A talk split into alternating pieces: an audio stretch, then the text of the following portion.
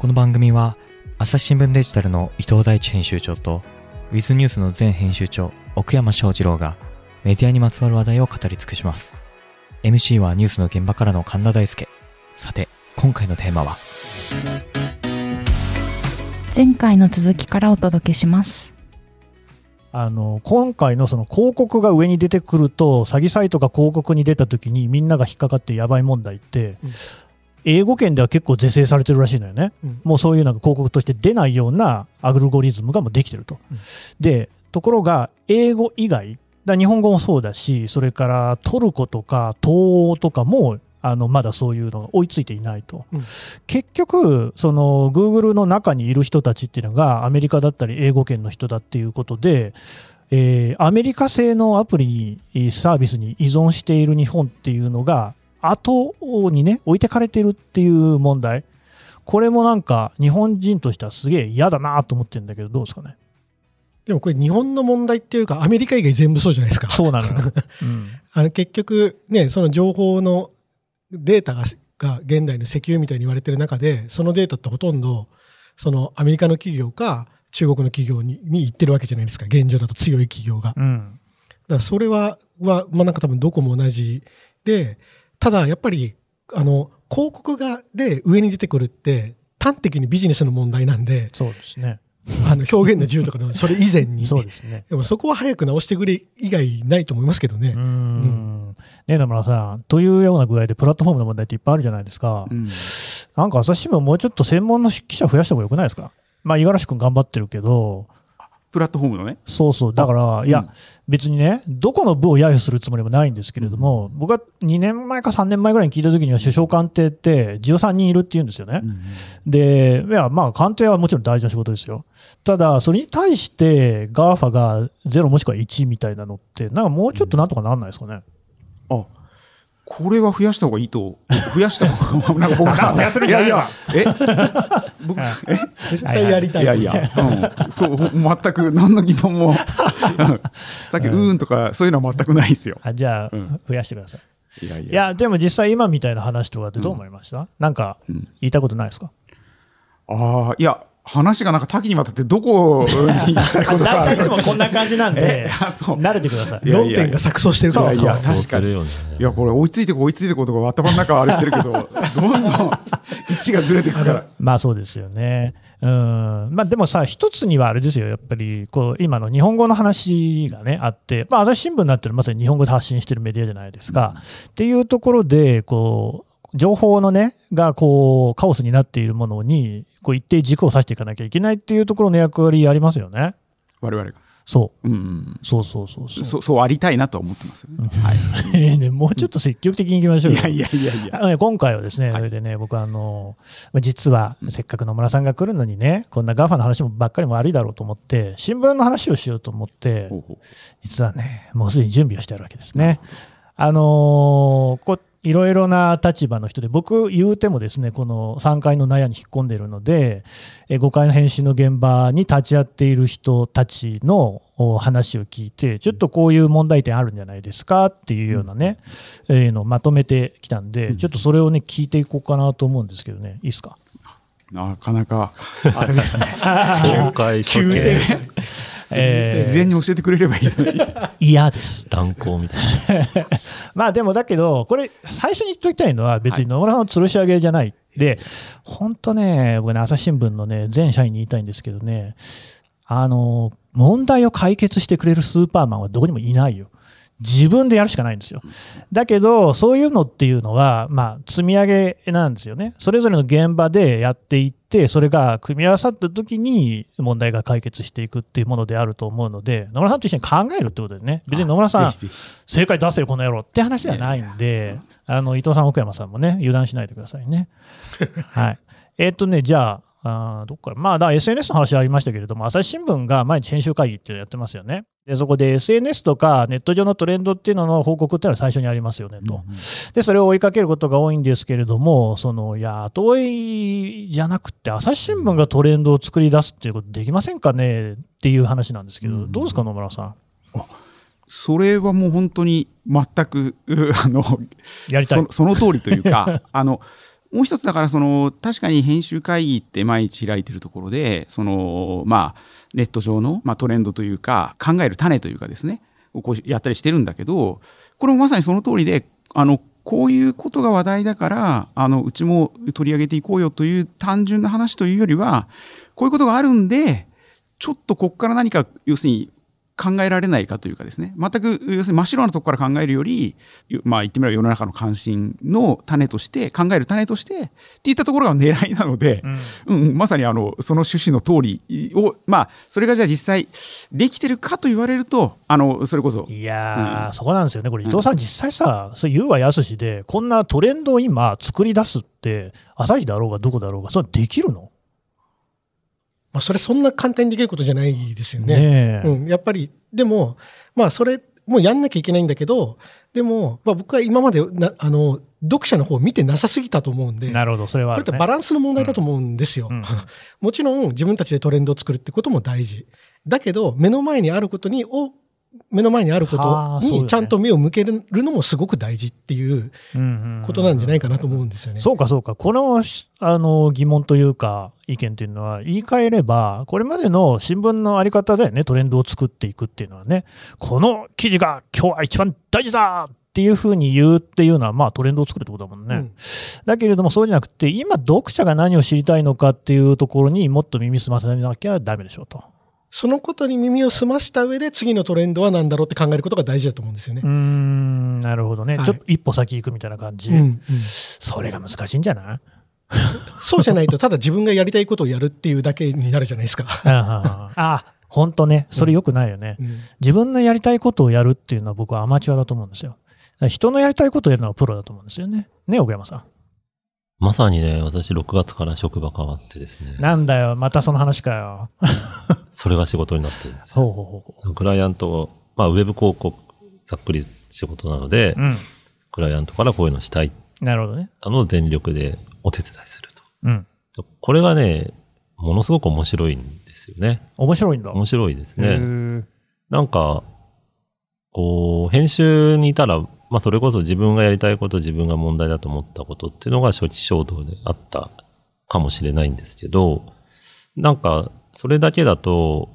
どすぐ天井が来てしまったり満足しちゃったり、あるいはできないことを人のせいにしやすくなったりとかして、で、最初からどっかと一緒にやるってなると、うん、なんかそこでの、こう、経験値を一緒に積み上げていくみたいな感じになるので、うん、まあ、伊藤さんおっしゃった話を朝日新聞に置き換えてもしできるなら、あの村さんもせっかくいるので、うん、まあ、フォーラン面っていうのがありますけども、なんかそういったトレンドというか課題発見みたいなものをもうちょっと読者と一緒に練り上げるみたいな場があっても今っぽいかなみたいな気がします。えそれは読者が知りたいことっていうのを紙面上でこう、まあ、紙面じゃなくてもいいけど、デジタルでもいいけど、なんかこう話し合う場所ってこと？そうですね。なんか、例えば、ウィズニュースで金沢ひかりさんが、専業、うん、令和の専業主婦って企画やってて、はいはい、そうですね。で、あれは、まあ、専業主婦についての意見を募集しながら記事を作り上げて、ね、ああ、そうだね。いっぱい集まってるみたいよね。で、まあ、賛否というか、いろんな立場の人の意見があって、で、それを受けて、じゃあ、もし問題があるとしたらどこなんだろう？みたいな順番でテーマを決めているんですよね。うん、なので、いきなりなんか年金の制度が悪いとか、なんか支援が少ないとかっていう課題を新聞社が設定して走り出していないみたいなところが、まあ、ちょい新しいかなって気がしてて、で、そこにおいて生まれたなんかつながりっていうのは、結構粘り強いものがあるなって気がしてて、うん問いかけると、かなりの数が、こう、金沢さんほぼ一人でやってるプロジェクトなんですけど、それにはこう、こうなんでしょうね。イメージできないぐらいの数が集まるみたいな、あったりするんですよ。まあでもあれじゃないの、それをもう新聞の1面、2面、3面とか、朝日新聞デジタルのトップページとかに反映しようっていうのが、SNS やネット上のトレンドを報告するってことなんじゃないのかな？どうなんでしょうね。うん、なんか、全部が全部そうじゃないと思いつつ、うんうん、なんか得落ちしたくないみたいな 流れで SNS 見てるとしたら、あ、それもでもあったね、確かにね。もったいないなと思ってて。はいはいはい、はい、発生を落とさないために SNS をウォッチしている、いた？まあやってるもんね。うん。だから滝沢さんが社長交代するっていうのをツイッタあーー滝沢さんってあのタッキーね。タッキー滝つばのタッキーで、ね。はい。あどの滝沢さんかわかんないけど。そうね。はい。タッキー交代っていうか、まあ引退みたいな、うん退社みたいなのを、これは抑えといた方がいいんじゃないのみたいな感じで SNS をウォッチするのは、ちょっともったいないな伊藤さんなんか言おうとしたね。今ないトレンドを作るのも、うん今あるトレンドに沿ったものを作るのも、基本的に人が欲しいものを作ることに変わりないんですよ。そりゃそうだ。それが単に顕在化、今世の中に顕在化しているかねうんしてないかだけの差じゃないですか。うん。だから別にそれはどどっちもやんなきゃダメじゃねっていう。うん、あ両方やろうよっていう話ね。うんうんうんまあそうなんでしょうね。うん、そうですね。はい。あ野村さんなんか、いやいやいやなんか僕難しい、いや難しい顔してるけど。いやいや、あの、そうだなと思いながら。いや、いいのよ。伊藤さんが答えればいいのよ。それ別にね、そうそう野村さんに全部答えさせるっていうのは、まあ、酷な話よ。いや、ねそうそうそうそう。なんか、そうそう。したりじゃないのよ。はい、次。えーっと、まあ、これもよく聞く話なんですけれども、記者の仕事はどんどん増えていきますねと。まあ、確かに僕が入社したのは2000年ですけれども、基本的にはき取材して記事書いてればよくって、まあ、写真も撮りますけれども、その程度だったのが、そこから動画も撮ったり、それこそこのポッドキャスト作ったりとかですね、さらには SNS も記者が自分で展開したり、えー出向部配信だったら自分で仕込んだりとかもありますよね。見出しもつけたりですよね。で、まあ、ちょっとさすがに全部やるのは無理があるなって感じてるんですけれども、手放した方がいい業務っていうと、どういうことになりますかねと。あーあ、もう、それ具体的にってこと？まあ、多分この人はそうなのかな。別にいいですよ、そんな具体的じゃなくてもね。あーいや、もうまさに本当に、取捨選択ってのはもう、なんか、な なんていうの？多分口酸っぱくして言ってんでしょ。うん、あの、私もなんかここに出てきて、模範解答みたいなことばっかり言ってるいやーでもさこれさ誰も喜んでくれないと思うんで。いやーなんかね、うん思うんですけど、毎度やっぱりそこで正解を求めるのなんか変だなと思ってるのね。そんなの人によってどこを手放すかなんか違うに決まってんじゃないですか。うん。あの、これ、質問した人に悪いな。まあ一応野村さんの答えも聞いとこうかな。どうですか？いや、だから本当に手放していかないと、こう、ななんちゅうのかな。あの、要するに、そうそう、今か、今まで通りっていうか、昔のまんまだと、どんどんどんどんこう、要するに、下がっていっちゃう。あ要するに自分たちのね、あの、立場というか、あがあれなので、少なくともこう、自分たちがやりたいことももちろんあの期待されていることに応えるということも含めてですけどするためには多分どんどん変化していかなきゃいけないわけですよね。で変化するためには当然あの新しいことやらなきゃいけない。そうすると要するにかつてやってたことはあの捨てていいものは捨てていかなきゃいけないっていうのであのこれはもうそその通りだなと思っていてじゃあじゃあどれが捨てていいかっていうと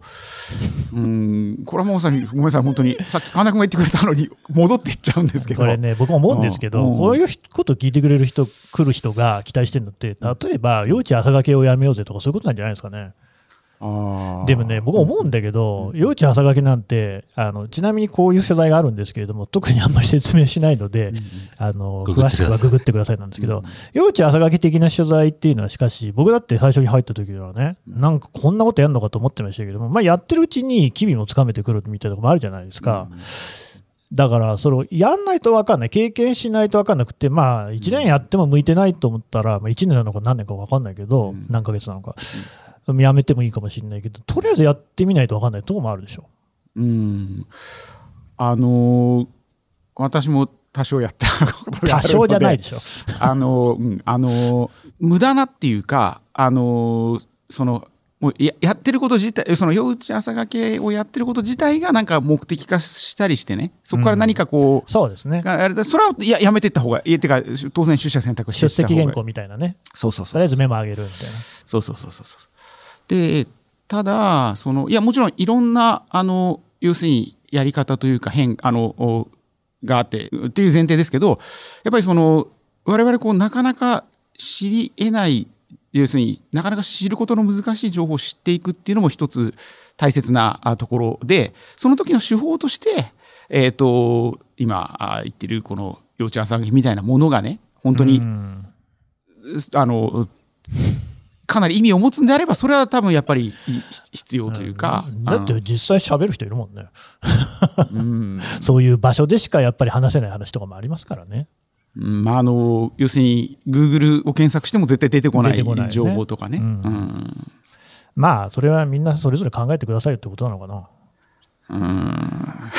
うん、でもそうやってね、編集局長の立場で言えませんもんね。お前ら自分で考えろとはね。まあ、はい、あの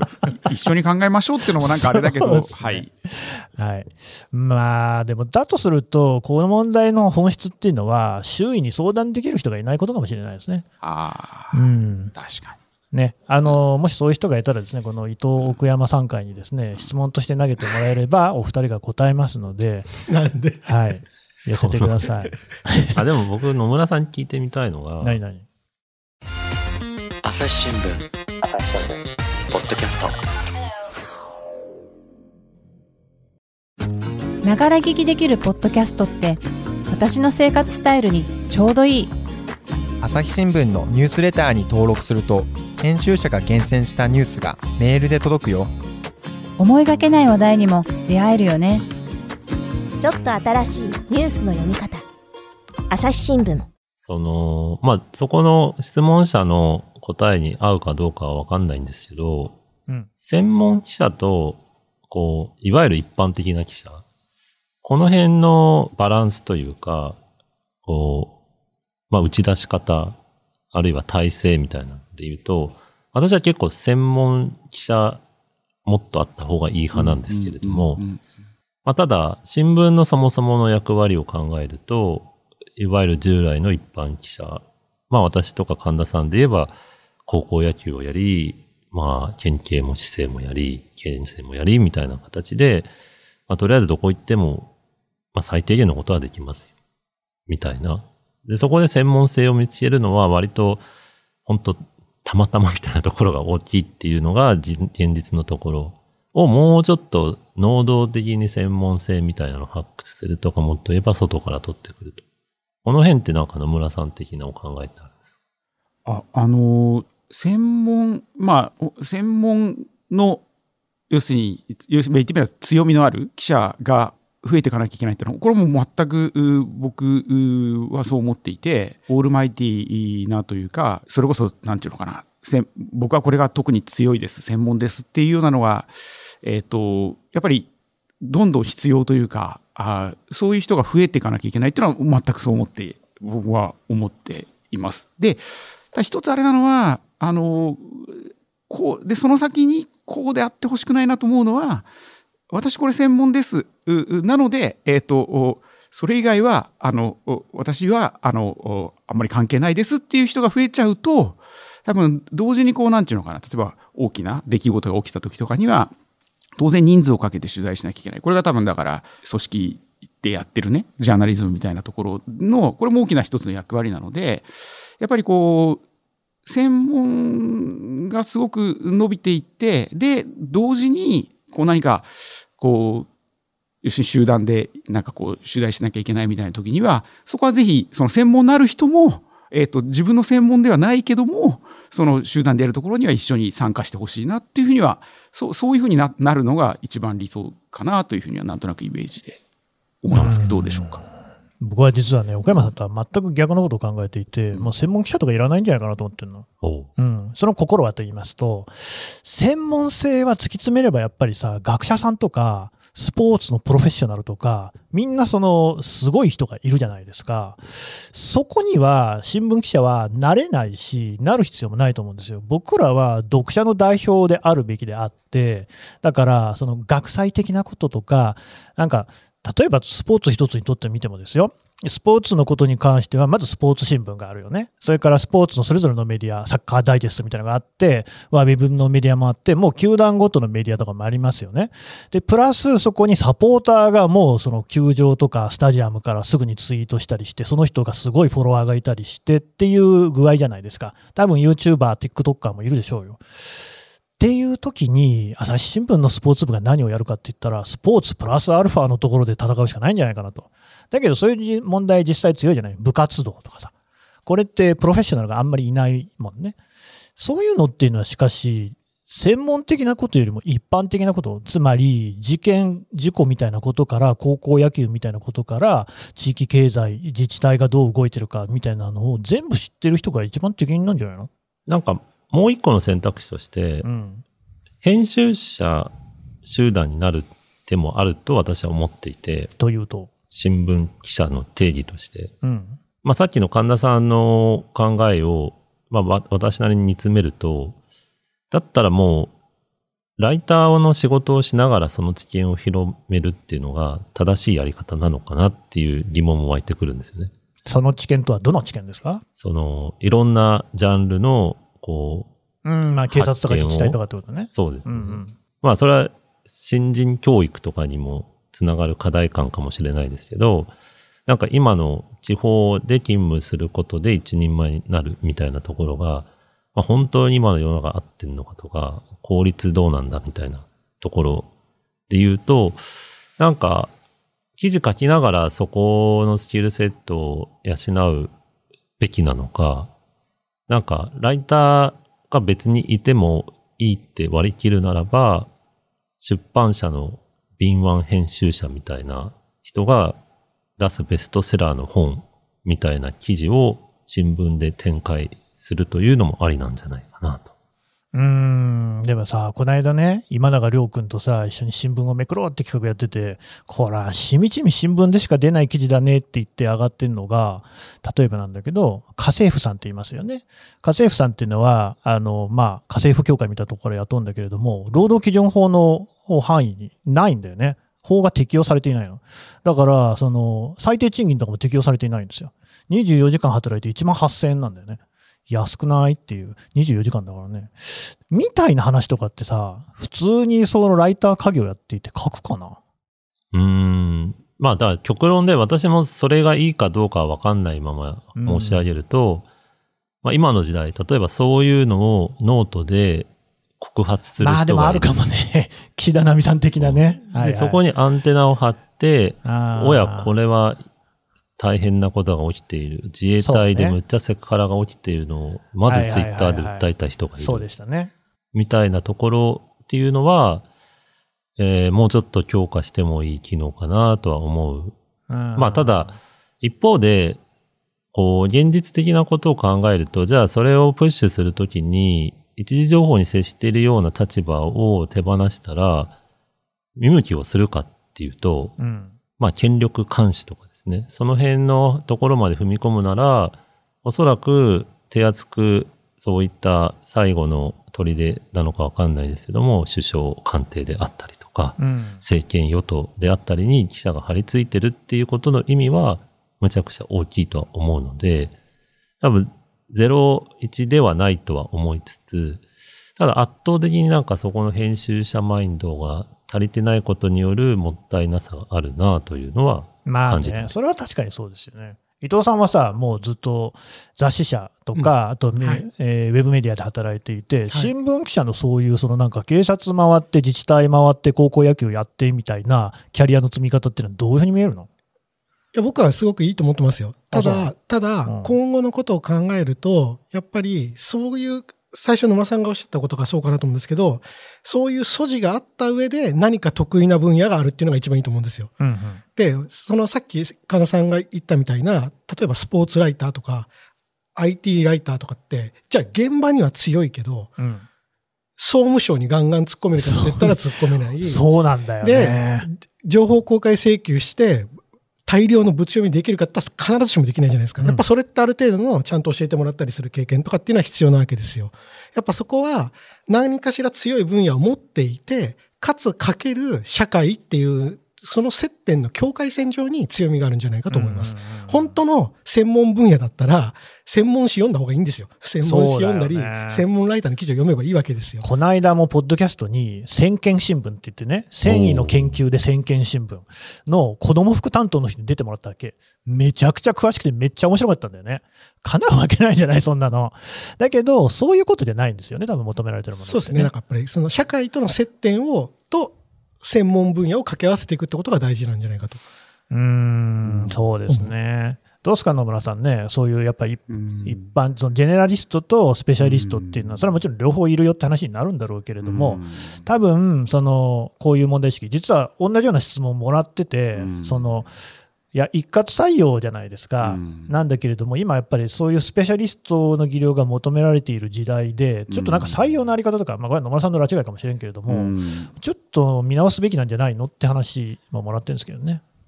あ採用のあり方に飛びますか？まあ、それはいいんですけど、要するに、記者のライフコースみたいなものっていうのに、うんもう少しなんかこう変化をつけないと、今まだになんか昭和の時代のことずっとやってるじゃないですか。あのいやあのこうしたもんだで思考停止して、えーもうおまあ、要するに1年目にはこうするんだ2年目にはこうするんだっていうので思考停止しちゃって絶対ダメなんだけども、うんあのーさっきそうそう奥山君の話も聞いてたりしててその専門にせ要するに要するに専専門要するに強い専門性のあるう記者あというのとあとはもうおその編集者的機能ってこれ実はちょっとあの結構逆の方向ですよね。言ってみれば、うん。あの自分が専門になるのかもう専門的なことは専門家に任せてそれをこう、うまくこう広あの要するに伝あ伝わりやすくようにするとか、まあでこれ多分もちろん両方あれだと思うんだけどやっぱりその最終的にこうなんていうのかなこう、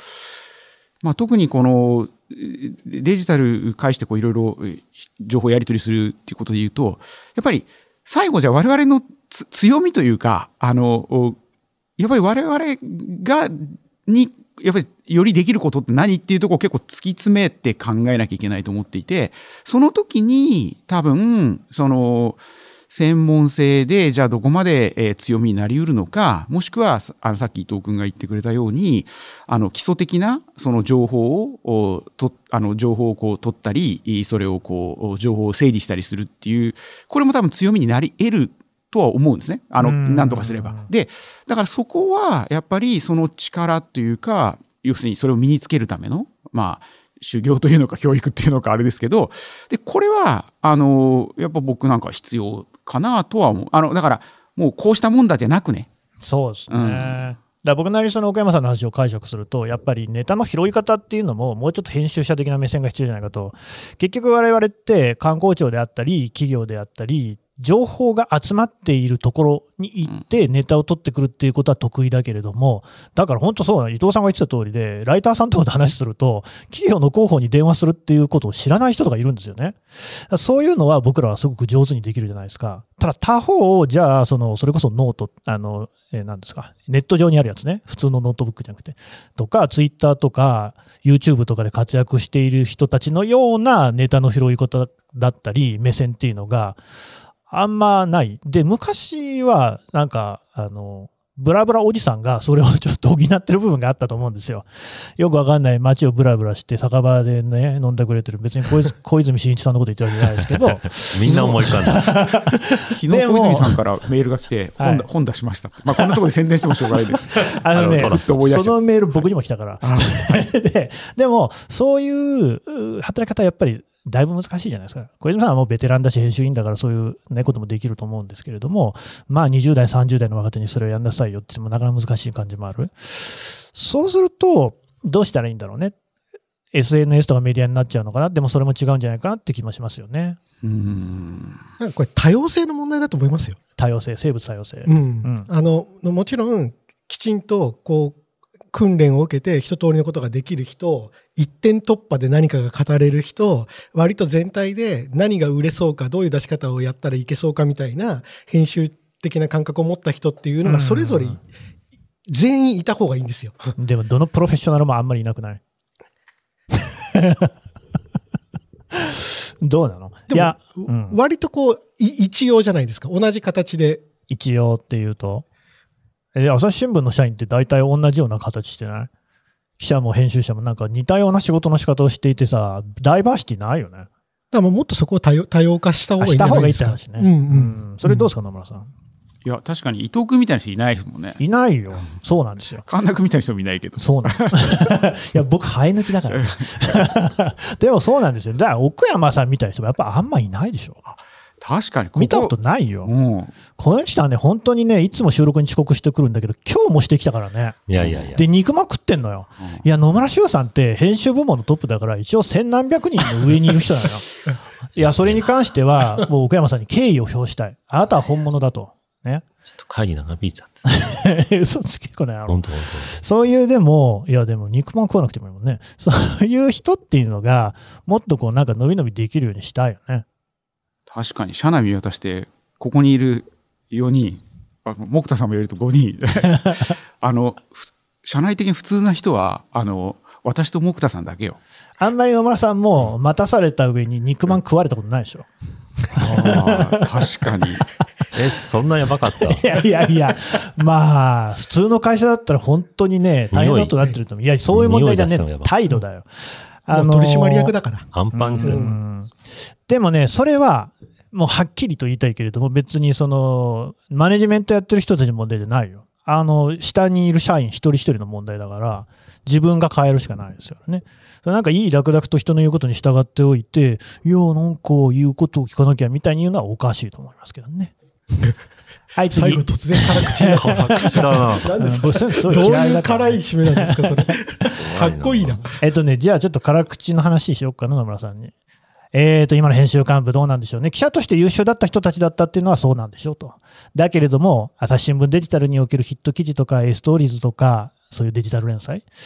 書いたことあるんですか？あるいは32文字の見出しを練るのに1時間、2時間かけたとか。そういう経験を持っている人、いるんですかね。それでデジタル先行とか解いても白々しくないですかとこう来てますよ。ここは僕が謝るといや、別にそうじゃないけど、まあね、だからこういう話っていうのは、多分常にどの世の中にもあったんじゃないかなと思いますけどね。うんただ確かに、あの、不満とか不安はわかる。うん。これだけ激変してると、本当に今ってう、ん多分もう半年前に会社辞めた人、全く常識についていけなくなってると思うんですよね。その時に見ていた朝日新聞社はもうないですよね。っていう時代に、その、昔の人が上にいるってことの不安だと思うんですけど、どうします？えそれは僕が だってあな誰も答えられない。こ あの答える資格があるという前提で はい、どうぞい。いいんですか？うんどうぞ。あの気にしない気にしなうい。んまあそうですねまさにいやここ一生懸命僕も考えてるし多分まああのぼ僕以外の人も考えてるところで ですよねうん、でであのもう本当に要するに脳が擦り切れるぐらい考えてこうだろうって言ったらいやわかそんなのもうやったことないから分かってないでしょっていう、まあ、今みたいなね意見がある。で一方であのあのそういう意見あるからあのそうじゃないパターンの人もいいていやいや自分は分からないからもう任せるよみたいな人もいるじゃないですか。そうですねでそういう人はそういう人でまたあの結局全然何も考えてないっていうあれをして どっちにも多分あの厳しいこうご意見が来るわけですよ。そうですね。うんここはうん、あのでであれば、まあ、はっきり言ってさっきの前者のねあの要するに分かっ要するに分かってないことを自覚要するにあのある程度分かってないことを自覚した上ででもこここうだろうと。ここうじゃないかと。いうようなことはやっぱりいもうい言っていくしかないというかあのそれはやっぱりあの立場的な役,、まあ、役割というかね、うん、かなという気はな僕自身はそういうふうに思ってやってます僕はね、でもね、うん逆の不安も持ってて、うんあの、編集局長補佐とか、うん編集担当補佐とか、まあ、伊藤さんも編担補佐だよね。うん編担補佐っていうのはなんかあれですよ、取締役のことですね、編担っていうのはね。の人たちとかが、いや、伊藤さんがじゃないよ。その、例えば、その一記事、一本一本の記事の中文って言って、どっから先があの有料会員じゃないと読めませんみたいなところを、こうね、多滅すがめついじってるみたいなのをやってるっていう話も聞いて、それやってないよねそういうことは、そのあなたたちに求められてないよねと。むしろ別に、それよりはもっと大きく、例えばどれそれぞれの出向部がどういうこう大きい方針に基づいてね、何を今報道していくのかとか、そういう話をした方がいいだろうなと。ああんまりそのね、別に、ただね、この人に言ってることもわかるのは、やっぱ新聞の常識が大きく変わっているっていうところに、ちゃんとついていけてるのかどうかっていうところでしょうね。うんうんうんあのーそうそう今ちょっと途中挟んじゃってごめんなさいですけどあの神田君が言ってくれた本当にマイクロマネジメントは多分すべきでないというか、そこはもうどんどん任せていき、で、多分、その、大きな方向性というかね、そこはやっぱりちゃんと考えなきゃいけない。いや、要するに決めていかなきゃいけないし、示していかなきゃいけない。もう本当にその通りなんだなとは思っていて、で、ただ、あただじゃなくて、えっ、と、まさにその通りで、で、一つ終わりなのは、やっぱりその、なんだろうな、あの、やっぱり本当にもうこうしたもんだっていうか昔ながらのやり方はもうこうしたもんなんだっていうところに常に疑いのこう目というか思考を持ってなきゃいけないっていうのが多分一番大切なところなんだろうなとは思いますけどね。昨日ねあの新しく CTO になられたひろきさんってあのいきなり出しちゃってもいいですか？誰ですか？いや誰ですか？誰ですか？あの社外社外から。違うだからほら MC として誰ですかって言ってんの？あ誰ですか？ねあそうそう社外から来てい。た、はい、多分あのひろきさんご自身の経歴は伊藤さんに説明してもらった方がいいと思うんですけど。やめなさいよ会社仕草みたいなのは。はい、でそれでえっ、ー、と昨日ねあのこうまあ、1対1でこう、1時間ぐらい話をさせてもらう機会があって、で、うん、やっぱりもう、その、なんちゅうのかな、もう、もう、なんか本当にこれ模範解答みたいなこと言うつもり全くなくいいんですけど、気づきというか、特にその、なんちゅうのかな、あの、いわゆる、まさに途中さっき出てきたかもわかんないですけど、その、読者とのコミュニケーションというか、そのコミュニケーションから、あの、単にこう、あの、お話ししましょうって意味じゃなくて、そこから我々が、こう、なんていうのかな、吸収、読者とのコミュニケーションする中からこう気づきをもらって、それを活かしていくみたいなところでね。で、それは、そうしなきゃいけないと思っていても、まだまだ気づききれてないっていうのが多々あって、そこはやっぱりその当然変化していかないと、やっぱ我々、えー、生き残っていけないというか、そこはやっぱり常に、あの、いやいやもうもう、もうずっとこうしてんだからこれでいいんだよみたいな風には、それはもう絶対そこで立ち止まらないようにしなきゃいけないっていうのはもう、あの、強く思っているし、そうしなきゃいけないとは思う。まあ、だからさっき奥山さんも言ってた、なんか読者とのなんかもっと声を取り入れていくみたいな話、うん、でもみんな言うばっかりでちゃんとやんないじゃないですか。あそうそう、そこはそうで、あのー、私なんかもまあなんとなくこう、いや一番ややんなきゃいけない立場になってあれなんだけど、やっぱりあの自分も振り返ってみて、じゃああ自分がデスクだった時とか、あのもっと現場にいた時とかって、あの自分自身もね、あの、こうすべきだ、ああすべきだって、こう、言っていて、じゃあ、それにどこまで行動が伴ってたのかっていう、あの、反省すべきところは大いにあるんですけど、やっぱりあの、そうそう、やっぱり、言う、言う人は結構、この会社多いというか。そう、うん、多いよ。うん、やる人が少ないんですよね。会議ばっかりやって手動かさないんだよ。うん、うん それだって実際ね、その奥山さんが言ったようなアイデアとか、まあ何でもいいんですけれども、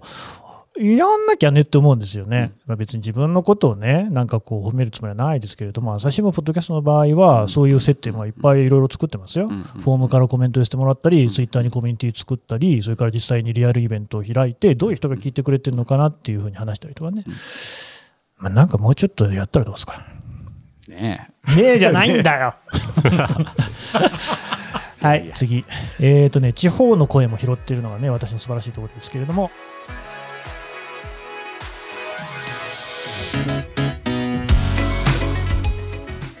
話はまだ続きますが、続きは次回。この番組へのご意見、ご感想も募集しております。概要欄のフォームから、どしどしお送りください。